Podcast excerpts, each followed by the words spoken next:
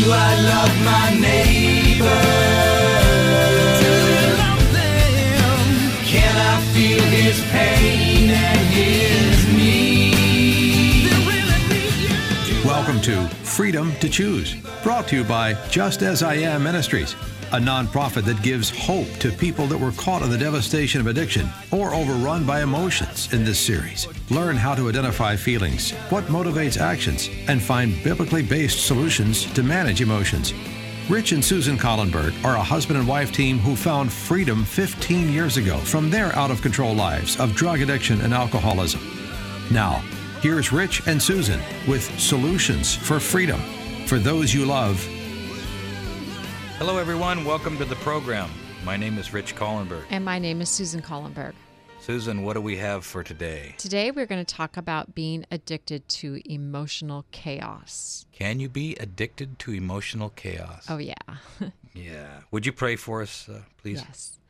Uh, Heavenly Father, we just thank you for this day. We pray that um, you will help us not to just to talk about the problem, what, but what solutions you have so that we can live uh, calmer and unchaotic chaotic lives. And we're just so grateful that you do have solutions for us, and uh, they are eternal solutions. And so please be with the program today. In Jesus' name, amen. Amen. You know, we've talked about many, many different things throughout uh, this series on what we can be addicted to and emotions and whatnot. But there's a couple things we haven't talked about. I mean, you can be addicted to having to be right, or addicted to a person or a relationship that's unhealthy. One can also be addicted to false ideas or false beliefs. And as we'll talk about today, we can even be addicted to emotional chaos. And I can remember as a child, and it's pretty clear in my mind uh, now as I look back on it, but I th- was about 10 years old or so, and we lived, uh, we lived in a small town. And the next door neighbors, every evening between five and six, there would be World War III. And it was unbelievable. There would be glass breaking and doors slamming and yelling at the top of the lungs. And we could we would sit at our dinner table, like in the summer evening when we had our windows open, and you could hear it like it was in your own house. Wow. And I thought, how can people live like this? Um, come to find out, the man was a drinker, and I don't know, you know, we never dug into the particulars of what happened, but this went on every single night. And sometimes this type of chaos can become a norm. It can be. Uh, it becomes every part of every part of your everyday part life. of your everyday life. And I know there are some people that are that try to break out of addiction, um, drug addictions, and part of what they can't let go is the chaos, is all the juggling and all the stuff that goes along with dealing drugs and doing drugs and hiding and all the all the the shucking and jiving and all that stuff. It's the chaos that they can't let go of, and that's why they don't want to. They don't want to uh, leave their friends or what whatnot. Uh, it might just seem to be the way things are to some people, right. but chaos and dysfunction can actually be an addiction. You know, habits, like we've said before, are our friends when they're good ones, but bad habits can turn into addictions. What again is our definition of an addiction? Ad- addiction is a habit that controls you. You don't control it. We don't control addictions. And they're divided into the two classes. What are they? uh, substance addiction and behavioral addiction. Okay. Now, we're talking about behavioral addictions here. Um, you know, chaotic behavior. Um, do you know any bad influences What do you What do you mean by that? besides me? Did you have to ever have to walk away from bad influences? oh yeah. Um, You know, we can look at, at bad influences as, as being, you know, the the person that's doing the drugs or selling the drugs or whatever. But I think even sometimes, you know, family of origin can be a bad influence. And I know that until I changed, that even my own family, you know, before My- you changed, could you recognize what it was a good no, influence? I and bad was I was a part of it. See, that's the I was a player. When you can, and we're going to talk about that. Yeah, because when you are a part of it, and it's being a part of that is that chaos. It It's has, like it's like being deceived. You don't know you're deceived until you're undeceived. It's like being asleep. You don't know you're asleep till you wake up. Right. You know, um, in addiction recovery, in, in life in general, there, there's only two kinds of influences, good or bad. For the most part, there's no middle ground. People will either have a good influence on us or a bad influence on us. Most of the time, it's not hard to tell, is it? No, where the bad influences are in our lives. But if you think you're in a chaotic situation, if there are any questions at all, it would be best to discuss it with your pastor or, or a, a, friend that you trust. Because it's hard to tell sometimes if you're accustomed to living in dysfunction and chaos and it's you just think everybody lives that way and, and you accept it as the norm. But life doesn't have to be that way. Right. And I think too is you know you get discouraged into thinking that nothing would ever change, so you just keep up with that that cycle. Right. So when, when we're talking about the cycle of, of, of addiction and codependency, and you mentioned the word players. Yeah. So who are the emotional chaotic players, uh, and and and how many of them are there? Eh, Because in the cycle of addiction, the code and codependency, with any type of addiction, requires three main people groups of people, and it doesn't have to be. Uh, I mean, they switch Sometimes- places. right, It's like a shell game. Exactly. Sometimes you can be one one personality and then you're switching. You're doing another part of the game. Exactly. So we start with the enablers, and those are people who allow, excuse, and finance and bail out the the addict. And you know what? These the enablers are the. I mean, it's hard to say who is most culpable in any situation, but I mean, an enabler can really prolong some stuff right. um, by never letting somebody suffer the consequences. And I'm not. It's hard to. It's hard when you're in the situation to say. Do I let do I it, let my right. child suffer the consequences of their own actions, Right. and do I kick them out of the house because they're not living under on my rules? You know, I think one of the biggest things for an enabler is, but what about the grandchildren? Am I am I supposed to let you know my son or daughter go to jail? What what will happen to the children? Right. You know, and I give them money so that they can feed the children when in fact the money's probably going to drugs or alcohol or whatever it may be, the Yeah. gambling, whatever. I know that some people call us and they're, they're broken down because their child got thrown into jail, and sometimes we say, you know what, that's probably the best thing that could have happened right now in the situation. Let them sit there, get their head clear, and think about things. That's right. So it's really you walk a fine line trying to help someone versus enable them. You know, um, That's right. So we have the we have the enabler. and that the definition for that is doing something for not doing something for someone that they could and should do for themselves. Right. If you're doing something for someone that they could and should do for themselves, Then you're then, an then you're an enabler. enabler. Right. Okay. The next group is the persecutors, those who stir up the pot in order to put the addict on the defense and look for a way out of the pain. See, because some people do like to stoke the fire, stoke, stir things up, Mm-hmm. knowing that they're gonna they're gonna get the person on edge, and then they know what the result is. Um, so persecutors, that that's that's the next player. Right. What's what's the next player? Uh, the victims, those who wallow in the excuse that someone is abusing, picking on, insulting, and not recognizing their good qualities. Okay, so there's always a victim, there's always a persecutor, there's always an enabler, and they come in different forms and different at different times. In the normal cycle of addicted relationships, the enablers, the persecutors, and the victim- victims occupy all these roles at various times Yeah, to various sometimes degrees, sometimes an addict can play all three all at the all, same all time. at the same time. Uh, you know what? I you, I'd like to throw a fourth in there, the manipulator, Yes. because that That's usually the addict. That's usually the addict, and he's playing all these roles at once to manipulate and get what he wants. Mm-hmm. Uh, he's using the enabler. You know, he's he's using persecuted persecution and victimization uh, to get someone to feel sorry for him, Mm-hmm. and and it's all a manipulative game, and uh, so you have a lot of stuff going on. Well, a lot of chaos. a lot of chaos. Lot of It's all intertwined. It needs these players. These players need the chaos. Mm-hmm. And it's kind of a crazy way to live. It it's it's well as we go on, I think I'll bring up what I learned that what it was. So. Okay. And, you know, uh, because to the addict, reality is their worst enemy. Someone will even do whatever it takes to appear perfect. And you know what I'm talking about? Make that outside look really good. Uh, no matter what kind of chaos is going on inside. Do you know what I'm saying? Right. So from a very young age, I felt like I always had to hide because I was sexually molested over several years, and I didn't want anybody to know the pain and the ugliness of who what reality was for me. And so I I just hid everything and I lied about everything because it was too hard for me to be able to express that to anybody.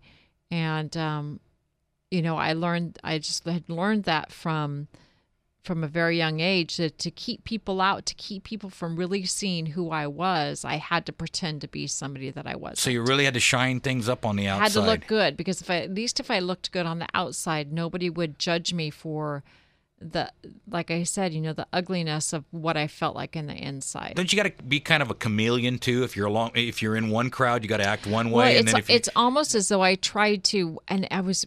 No wonder I, I ended up the way I was. I mean, I look back and I was so exhausted because I was always trying, Trying to, to- figure out what you thought of me, so I could either change it or act a certain way, so that I would, you would, be li- I would like you. Yeah, you'd be accepted. Right. Kind of a miserable way to live, but see, then when Christ frees us from all that, because we are accepted by Him, and that's all we have to understand. Right. Uh, so you, for the most part, then your life, your life was one big lie. Right. Everything was a lie. Everything was Everything a lie. Everything was a lie. Which that's a hard thing to come to the realization It is. that everything in your life was a lie. But you know what though?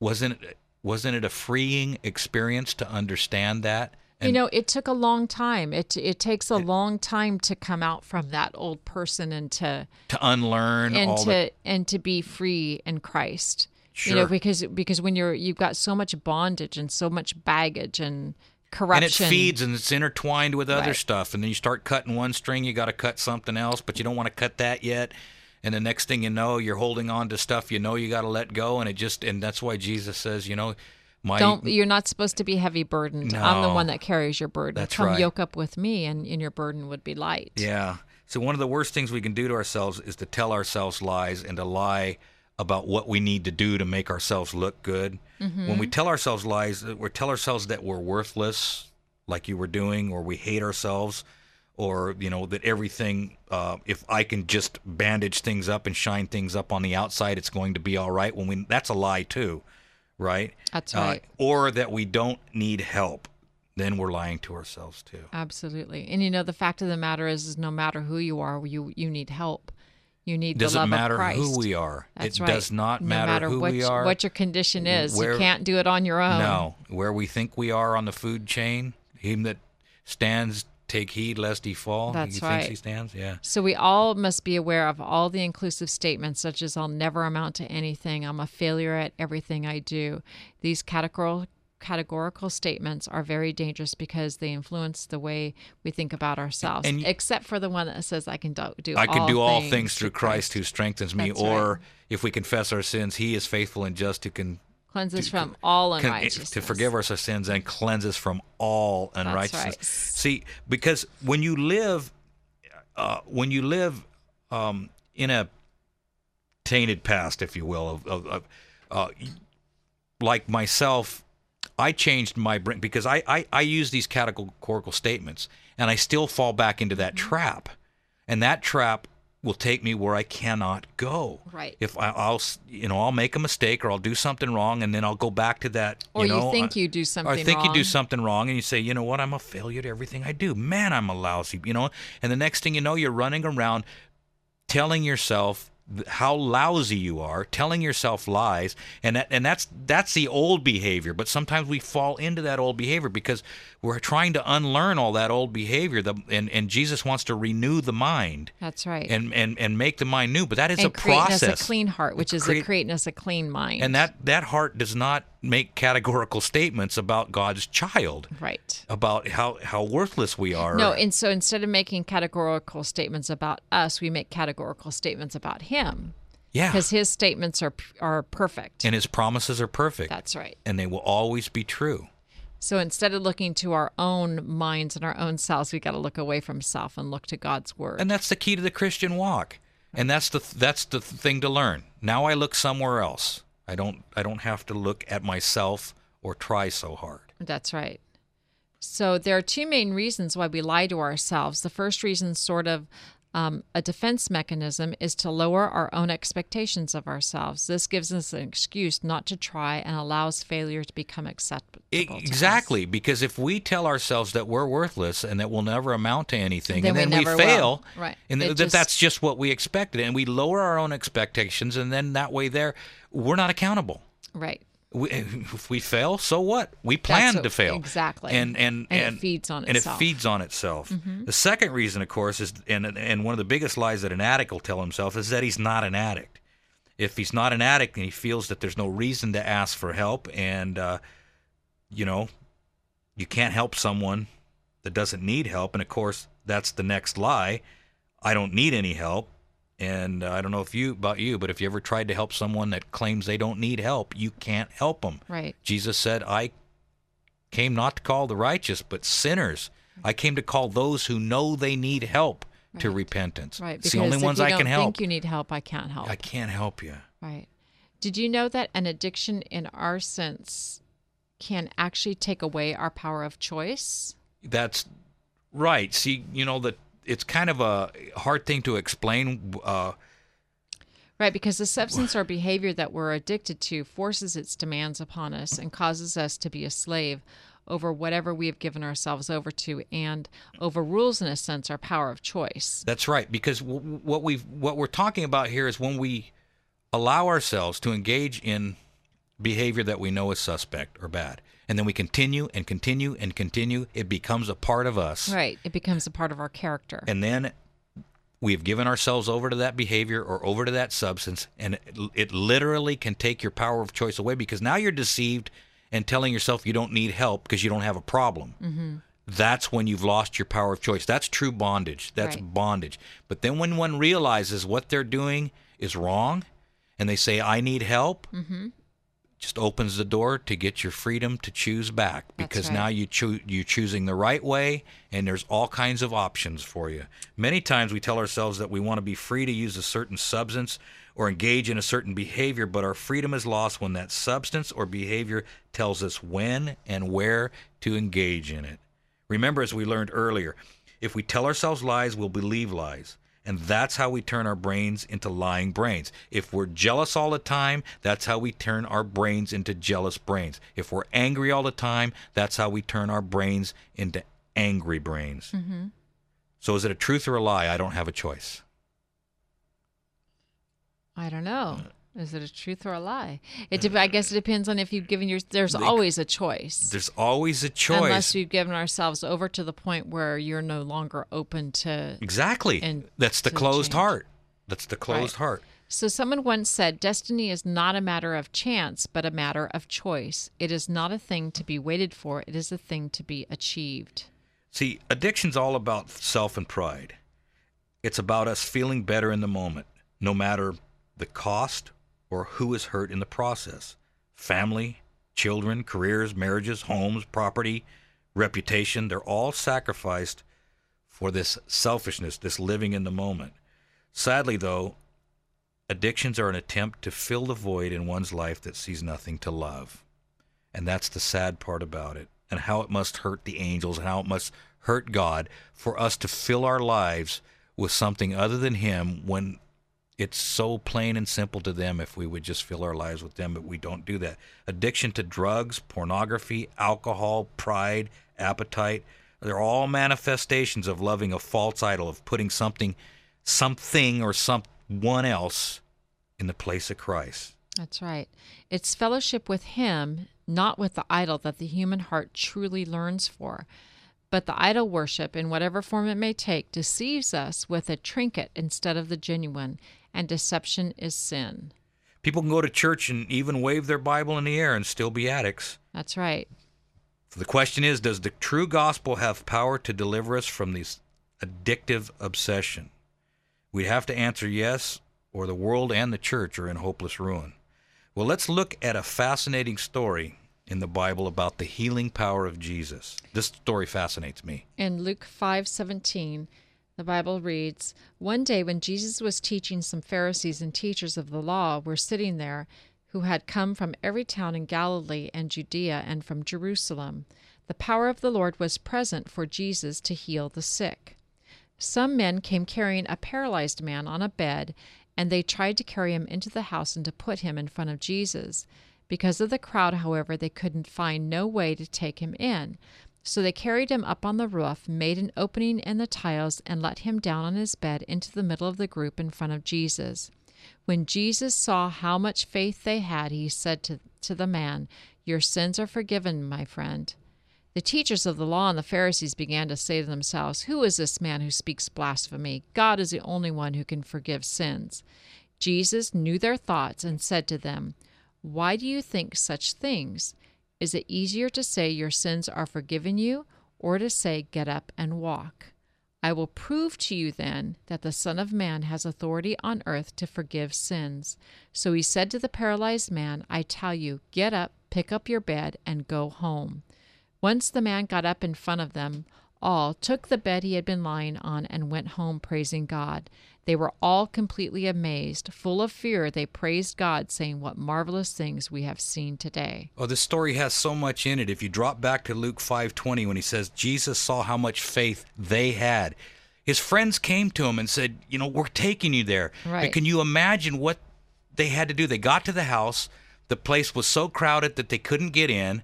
So they're going to take this guy and let him lower him through the roof. What faith he had to have to be on display Right. Lowered down in that roof, not knowing whether Jesus was going to heal him because the prevailing mindset of the day was if you were paralyzed or if you were a leper, you were cursed of God and, and you were a sinner and you were an outcast and you couldn't be helped because you were cursed of God. So here he's on display and there's teachers and there's Pharisees and scribes and all these people around. And Jesus says, because of their faith and your faith. Mm-hmm. And then he says, What's harder, to forgive sins or to tell the man to rise up and walk? So that you know that I have power to forgive sins, rise up and walk. And I mean, what an amazing story.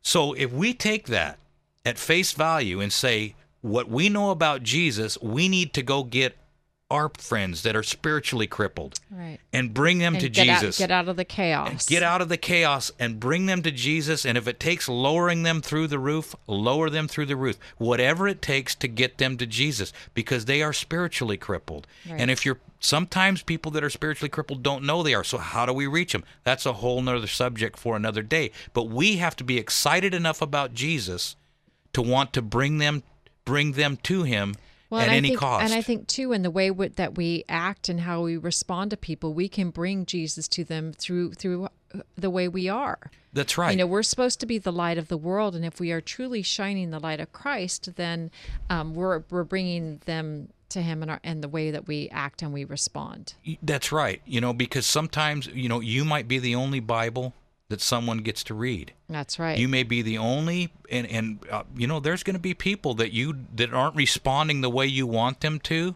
because maybe they, uh, especially uh, when we try to reach people that have been addicted to Caught up certain- in chaos. caught up in total chaos, and they're not responding the way you want. You still have to do your part. do your part and act like a Christian. Those friends of that paralytic, they didn't make excuses. Oh, it's going to be too hard. When they got there, they didn't say the crowd's too big. Or when they got there, you know, you're going to be accused of being a sinner, or uh, you're going to be accused of being cursed of God. Maybe Jesus is not going to help. They maybe that ran through their mind, but they didn't do that. They were faithful. They went and got that guy, and I can just picture them saying, We're taking you to Jesus, and Jesus is going to heal you. And this guy still had to allow them to lower him down in front of all those people. That's right. You know, it's a humbling experience sometimes to come to the Lord. It's a humbling experience, but it's well worth it, isn't it? It, it's the only answer. It's the only answer, and I think it that Jesus will fill the void in all of our hearts if we just put away the idols, if we want to put away the chaos. and then we say, "You have to know, help me to to think what I'm supposed to be thinking because yes, I don't know." because I don't even know sometimes. That's right. So, and uh, well, we're running out of time once again, folks, and uh, we can never forget the words of Christ: "Seek ye first the kingdom of God and His righteousness, and all these things will be added unto you." And as we close today, folks, we would like you to keep in mind that there is a difference between having emotions and your emotions having you. And you have the freedom to choose.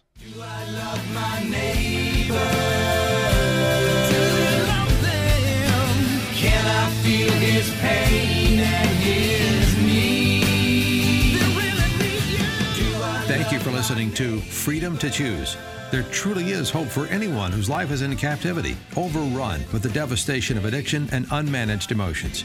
Rich and Susan are living testimonials, and they've created this seven step biblically based handbook and a recovery workbook to move those you love toward freedom. If you'd like to order the Addiction Recovery Workbook for someone you know, or if you're a member of a church and you'd like to create a ministry in the area of addiction and unmanaged emotions, Rich and Susan can help you get started. Please call Rich and Susan at 916 645 1297 or go to www.justasIamministries.com. As a nonprofit, they're supported by people like you. Thank you for listening. And remember, you can do all things through Christ who strengthens you.